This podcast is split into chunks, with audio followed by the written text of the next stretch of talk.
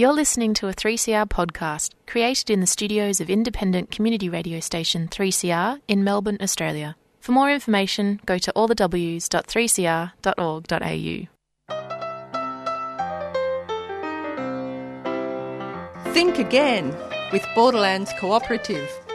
Join us for critical conversations about things that matter.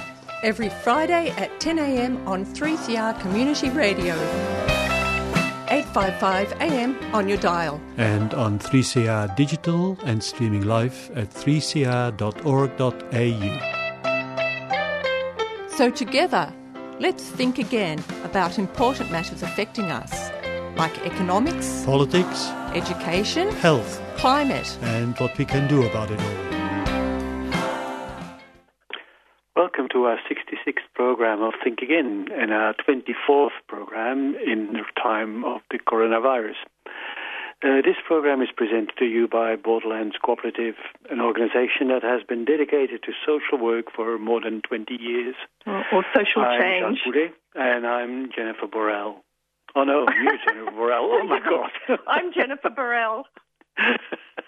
Today, we're revisiting some of the inequities in our system that have been laid bare during COVID 19.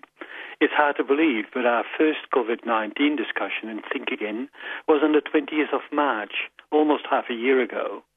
We have been in a great slowing down this pandemic has forced on us all that time. Initially, it looked as if we, that is Australia and Victoria, were going to beat it hands down. It almost felt Mm. as if the antipodes were going to show up the rest of the world. But then Mhm. Victoria suffered quite a bit of a hiccup, even if it still looks very moderate compared with most of the world. So today we're doing a bit of a review of how we're going with the coronavirus pandemic in relation to government policies, the way our system is run, and the way people are faring. Mm, at the start of the lockdown in Victoria, on the 20th of March to be precise, uh, we that's when we talked about the coronavirus and the fault lines in our system. So one fault line is the casualisation, of course, and precariousness of the employment conditions of much of our workforce in Australia. Too much. We said groups of people employed like this, which is astonishingly over a third of the paid workforce, I think in the late high 30s, would suffer. And this type of employment would also help spread the virus. Mm. Mm. Because people with several part-time casual jobs to make a living often don't qualify for government supplements, and so they have somehow to keep working. Mm. Or if they worked in hospitality or retail, they may have lost their jobs. Or Mhm. if they kept working, it was usually, or it's usually been face-to-face jobs where they're vulnerable to the virus and could and have brought it back to their households. So we know all that now. Mm. In our program on the fault lines in our system, we also spoke about the funding cuts to our health system, where funding has been declining over many years. In particularly, uh, funding was shifted from a public health model, which is sufficiently decentralized to empower and collaborate with local communities, to a more privatized model with more emphasis on clinical, clinical and hospital-based services and interventions, as well as central control. Yeah, and we reminded uh, listeners about the time of the Kennett government, or for some people won't remember it because they were young or not born at the time now, Mhm. but uh, in the 90s, um, many of the localised community health centres were amalgamated Mm. and reorganised in health regions and put under the control of the hospital system. And Yeah. uh, Waleed Aly makes a few good comments about that in The Age Today. He points Mhm. out Victoria entered this pandemic with Mhm. the least resourced public health operation in the country per Mhm. capita, cut Mhm. back over time Mm. in the interest of efficiency. Uh, so even though I think we agree the Andrews government is doing a good job with the coronavirus at the moment, we entered this at a great disadvantage with that Mhm. centralised Yeah. clinical model of healthcare. And also, um, he says Victoria also had a centralised Mhm. public health system. So he reiterates that, unlike in New South Wales and Queensland, where there are localised health teams using local knowledge, which is, of Yeah. course, the public health model. Hmm. Exactly. Exactly. Uh, and of course, in the age next to uh, Waleed's good piece, uh, analyzing comes David Crowe, and again finding a little thing to blame Andrews rather than actually look back historically where all of this centralization and defunding and privatization actually started. In past programs, we also examined various aspects of the health crisis. First, we the difficulties the community and social services sector experienced because of the loss of volunteers. Again, also the loss of localized kind of uh, potential. And they provide much of the ancillary assistance for the sick and their families. We looked at the special plight of asylum seekers and identified those most at risk, like foreign students, casual workers, women. Yeah, and Mm. we've been critical of politicians and media who've been unashamedly, unashamedly biased in their reporting about the spread and causes of the pandemic, which you just Mm. gave the latest example for, Jacques. That's correct. And the thing is that in all of that, we seem to be forgetting totally about the need for solidarity. You know, we just celebrate every private or single interest which comes up and criticizes what's happening and hmm. wants exceptions for their own private case or personal hmm. case. At the same time, we rejoiced when job keepers, job, jo- uh, job keeper, job seeker, and the other federal interventions were implemented, at least giving a bit of a of a hinge of solidarity. Uh, especially the job, the job seeker one was the one that finally seemed to respond to the long-standing activism of many of us to increase the scandalously low level of payments for the unemployed. Yeah. Mm. Of course, we now fear they'll revert to those below poverty levels, those Centrelink payments, unless right. we uh, can collectively stop this happening through our campaign issue uh, efforts, Mm. such as through the Raise the Rate campaign, which we've approved quite a few times. Mm. Yeah, exactly. And finally, we then also in our past things, past uh, programs, we started to think about what next. And we'll return to that question at the end of this program. Going back to the privatization and centralization of the public health system in Victoria nationally, the real folly of this became very obvious when the so-called second wave of the infection hit Victoria. Putting aside all the reasons for the second wave, we want to go back to the ham-fisted treatment of the public housing residents in Flemington, where the coronavirus broke out in some of the housing towers, and link this with what we identified as the fault lines in the health system again. Yes, the hmm. command and control approach of the Victorian government was highly visible with the police hmm. presence, and also, of course, the lack of communication and engagement with residents and community leaders there. Mm. Yeah, well, it's one can sort of like understand it because of the understanding uh, of the, the fact that it was an emergency. With a public health approach, how, however, working relationships with communities and community leaders would already have been established and maintained, carefully sustained based on a preventative community development approach. Yeah, With this approach, as so carefully documented in many, many healthy cities programs from the World Health Organization during the 80s and the 90s, there may not have been an outbreak at all. And even Brett Sutton, the Victoria's chief health officer, had to admit that the work with the occupants of the Flemington Towers only started to really run smoothly on the third day of the intervention, when the ethnic communities and their leaders took the lead both inside and outside of the towers. and it goes to show surprise, that bottom-up surprise. approaches, they beat top-down ones any time, Mm-hmm. especially in disasters, as also bushfires and floods have been showing. Mm. Yeah. Of course, proper prevention in cases like the Flemington Public Health tower, Mm. Towers would require the provision of decent public housing in the first place. yep. And as we illustrated a few weeks ago in an interview with uh, Gavin, and also demonstrated by the need of the decision to accommodate rough sleepers in hotels to keep them, as well as all of us, safe. After that, s- s- sort of reminiscing of the past half a year, we now have some music. listening to Read About It by Midnight Oil, followed by a promo. Thank you.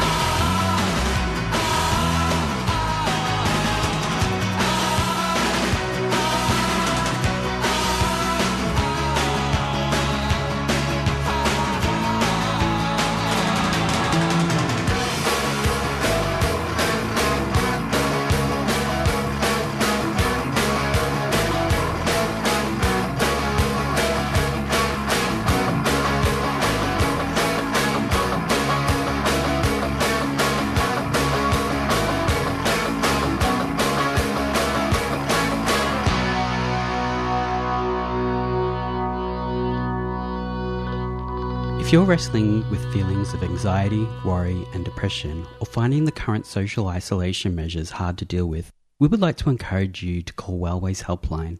Wellways Helpline is a volunteer support and referral service that provides information to people experiencing mental health issues or other disabilities, as well as their family, friends, and carers. We're here to talk if you are seeking information about mental health or mental health services or just need someone to talk to. As a peer based service, everyone working at Wellways Helpline has a lived experience of mental health issues or disability. Wellways Helpline is a national service and operates Monday to Friday, 9am to 9pm, excluding public holidays. If you feel it would be helpful to talk to someone about these issues during this difficult period, please call Wellways Helpline on 1300 111 500. That's 1300 111 500. Wellways supports 3CR. You're listening to Think Again, 3CR 855 AM on your dial, 3CR digital, and streaming live at 3cr.org.au. Today we're looking at some of the inequities in our health and overall systems and how the most disadvantaged individuals and groups are bearing the brunt of the coronavirus. Mm, so, to continue our recap, mm. one of the fault lines in our system that we discussed on this program in March was the individualistic approach to organising our lives and talking about ourselves as human beings. Actually, we've talked about that in quite a few programs. Mm. Uh, yeah, the mistruth is put about that we all exist in isolation and everyone is just responsible for themselves individually. Yeah, and as I referred to before, solidarity and common, the common in Commonwealth is nowhere to be seen. And that happened, you know, the fact that we're also being told that uh, much of that individual care and all of that happens at best in what is tellingly referred to as nuclear families, rather mm. than us all being relational beings who need villages, and not just to grow up in, but also to thrive as human beings. Anyway, the spread of the coronavirus has really, really showed us how we are all mm. connected biologically and socially. When one falls, we all fall. Mm, that's right. A few times now, um, Stephen Duckett of the Grattan Institute has given us an update of how we're all tracking with the coronavirus. And he has some interesting insights to share. Mm. He talks about how we're all tracking as a society. Stephen Duckett, he's a health economist and he also writes really well, and I think it's worth quoting him rather than paraphrasing. Mm. So, this is what, in part, what he says in the Guardian article. Mm-hmm. It is a myth that Australia is an egalitarian society, that Jack and Jill are as good as their master or mistress, and that we are the land of the fair go. But the real story is that healthcare is riddled with inequities, and this has also been in the course of the pandemic. Inequality is at the core of the pandemic story, and the pandemic narrative should be about inequity in the incidence of who gets infected and why, and who disproportionately bears the costs and inequity in the outcome of those infections. Mm, mm-hmm. Here, here, as they say. Resonating with early statements by Premier Andrews, Duckett confirms that the poorest and the most disadvantaged have borne the brunt of the pandemic. Too many are dependent on part time, casual, and precarious jobs, and we can't repeat it often enough. Our public mm. housing has been neglected for generations, and our healthcare system is riddled with inequities. How did we get to this? Stephen yeah. Duckett names groups that have been most affected by the pandemic, as we did. The poor, those who are already sick, women who are overrepresented in low paid and precarious work, migrants on temporary visas, and so it goes. Yeah, and I'd add another unfolding disaster international students. So mm-hmm. many, thousands, are trapped here as they can't get mm-hmm. back home. Many are desperate and destitute. They're living on food parcels and they can't cover rent or bills or basic expenses. So it's a really desperate situation for yeah, our international students. Exactly, and that happens after them, after they have after they have grown our economy by paying mm-hmm. monstrously mm-hmm. high study fees and living expenses. On the other yeah, hand, a resource, yeah, a mm. resource mm, that we've been mining. That's right. That's right. On the other hand, there was one ray of sunshine in this sad spectacle: is that people on living on certain Centrelink payments, like job seeker payments, uh, whose payments were temporarily raised to almost double, and many for the first time in years have not been dependent on food parcel and financial assistance just to live. Mm. Yeah, that's right. But again, this is under threat with the federal government planning to whittle this back. Mm. So I guess we'd repeat it's more necessary than ever to keep the pressure on the federal mm. government to keep up those COVID supplements at least, at least until we lock in a system of Centrelink payments that mm. people can actually live on and to do That's this right. on a permanent basis. Exactly. And on that, I mean, have those for soli- payments in place on. Mm, Exactly. And on that call for solidarity, we will go to another promo. hmm Hi there, 3CR listeners. This is Shane Howard, the Goanna fella. These are strange and tough times, and a lot of people are doing it really hard. But they will pass.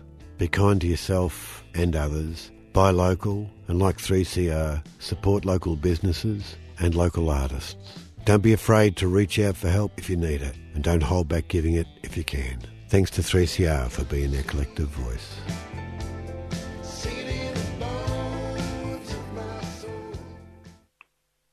You're listening to Think Again, 3CR 855 AM on your dial, 3CR digital and streaming live at 3cr.org.au. Today, Jacques and I are looking at some of the inequities in our system that have really been amplified by the coronavirus pandemic. As we've said, the pandemic exposed the lie and folly of the idea that we're just atomized individuals, disconnected from each other and the world we're part of. Mhm. I think a big message coming from health economist Stephen Duckett's piece in The Guardian is really an ethical point that our systems need to be fair and equitable. The already disadvantaged should not be asked to pay the highest price for the pandemic. We're all connected and responsible for each other. And this truth needs to be reflected in the ways we distribute our common wealth. Again, a common theme in Think Again programs. Yeah, let's not confirm the assumption of some of our political decision makers, or, or too many of them, hmm. that it's okay to have the leaners at the top of the system and lifters at the bottom. These politicians seem intent of making this even worse as time goes That's on right. and during the pandemic. Yeah. So let's have a look at what Stephen Duckett suggests for the way forward. He has about four points. Firstly, he said we need to tell the truth and call out Tell the truth. inequity, inequity when we see it right in front of our eyes. We can point out that this is not the case of the economy versus health, and it never was. When death rates from uh, rates from COVID rise, economies deteriorate too. Yeah, and we know this from the research on how the coronavirus is panning out in different countries. Mm-hmm. And I even saw it demonstrated by conservative economist Alan Kohler on the ABC. Mm. Mm-hmm. So when there's more deaths from COVID, the mm-hmm. economy fares worse as well. They go together. It's not a payoff. That's right. So, yeah, so we'd argue the Victorian government needs to be supported in its cautious strategy. No matter what we label that strategy as, it's a cautious strategy. hmm The precautionary approach Yeah, uh, to keep us all safe. It's a precautionary approach. When there's doubt, err on the side of caution. Mhm. And, um, you know, we'd rather people didn't look for any possible angle by which it can be questioned or undermined, as seems Yeah. to be done in the media and uh, opposition politicians. Yeah. Exactly. They find every exception or loophole possible to question the and or the strategy, Mm-hmm. basically. The 2nd point of Duckett is we need to advocate for social support for all in need. And thirdly, and crucially, we need to invest properly in public and social housing. Mhm, yes. And fourth and last, uh, Stephen Duckett says we need to pursue the purpose of the common good. And too rarely that is stated like that. It sounds very quaint, doesn't it? Mm. So, uh, to, to quote Stephen Duckett again, the pandemic has shown yet again that we have not learned to pursue the common good fully. That there are goods that must be there for all of us if these goods are to be there for any of us. Unquote. Mm. And that certainly is being amply illustrated by what's happening in aged care, or I would rather call it aged carelessness.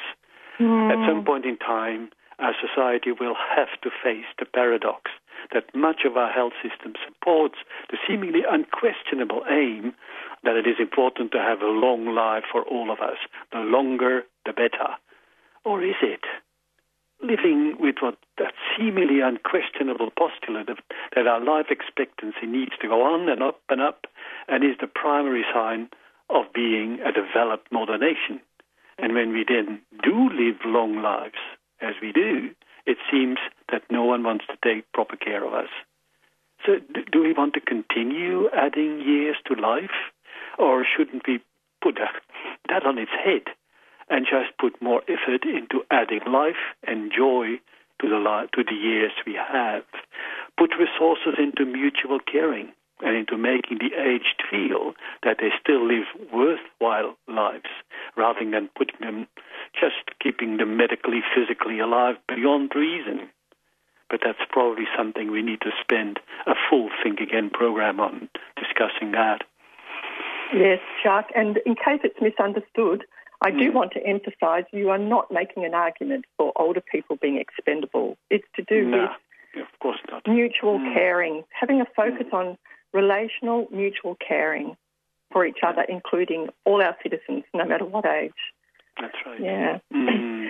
so uh, we want to acknowledge, um, just for our community service announcement today, we want to acknowledge that a lot of people are really suffering with the current lockdown in Victoria, especially people living on their own. A lot of people are really isolated while they're honouring the restrictions to keep us all safe. So we want to thank you and we want to acknowledge you. The good news is that from midnight on Sunday night, 13th of September, stage mm-hmm. four restrictions in Victoria will lighten a bit. So if you live alone or are a single parent with all your children under 18, you'll be able to have one nominated visitor to your home. That's one consistent person. Mm. Also, from midnight on Sunday night, two people or a household can meet outdoors for up to two hours. So I think there's potential for a few picnics in that. If you're feeling isolated, you can start thinking of ways to connect or reconnect with other people, including families uh, or friends. So, anyway, for more information about the loosening of restrictions from Sunday night, you can go to www.vic.gov.au. And if you're not connected, just ring your local state MP. Mm-hmm. Mm. And meanwhile, make sure you keep talking with other people, even if it's only on the phone or Zoom or over, over the over the backyard fence, and try to get some exercise. And when it's there, some sunshine, sunshine every day. Yes, Meanwhile, and Jacques, just one yep. more, Jacques. One thing yeah, I'd yeah, also sure. like to say is, if people are feeling down, just mm-hmm. know that this time will pass, and you won't always feel this way. So hang mm-hmm. in there. That's right. And we do it for solidarity with one another. Thanks for listening to Think Again on 3CR Community Radio with Jacques Boulet and Jennifer Borrell. Remember, if you want to send us a message or ask about anything from today's program, you can email borderlands at borders at borderlands.org.au. Just put Think Again in the subject line.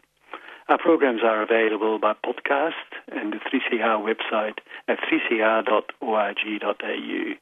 We'd also like to thank Leanne yet again for pulling this program together from the 3CR studio while Jennifer and I connected by phone remotely. Mm. Meanwhile, stay tuned for the following program, Jailbreak. Jailbreak gives a voice to prison inmates and their friends and families, and very important during this time, especially. Mm. To bring us into this program, we have World Turning by Yothu Yindi.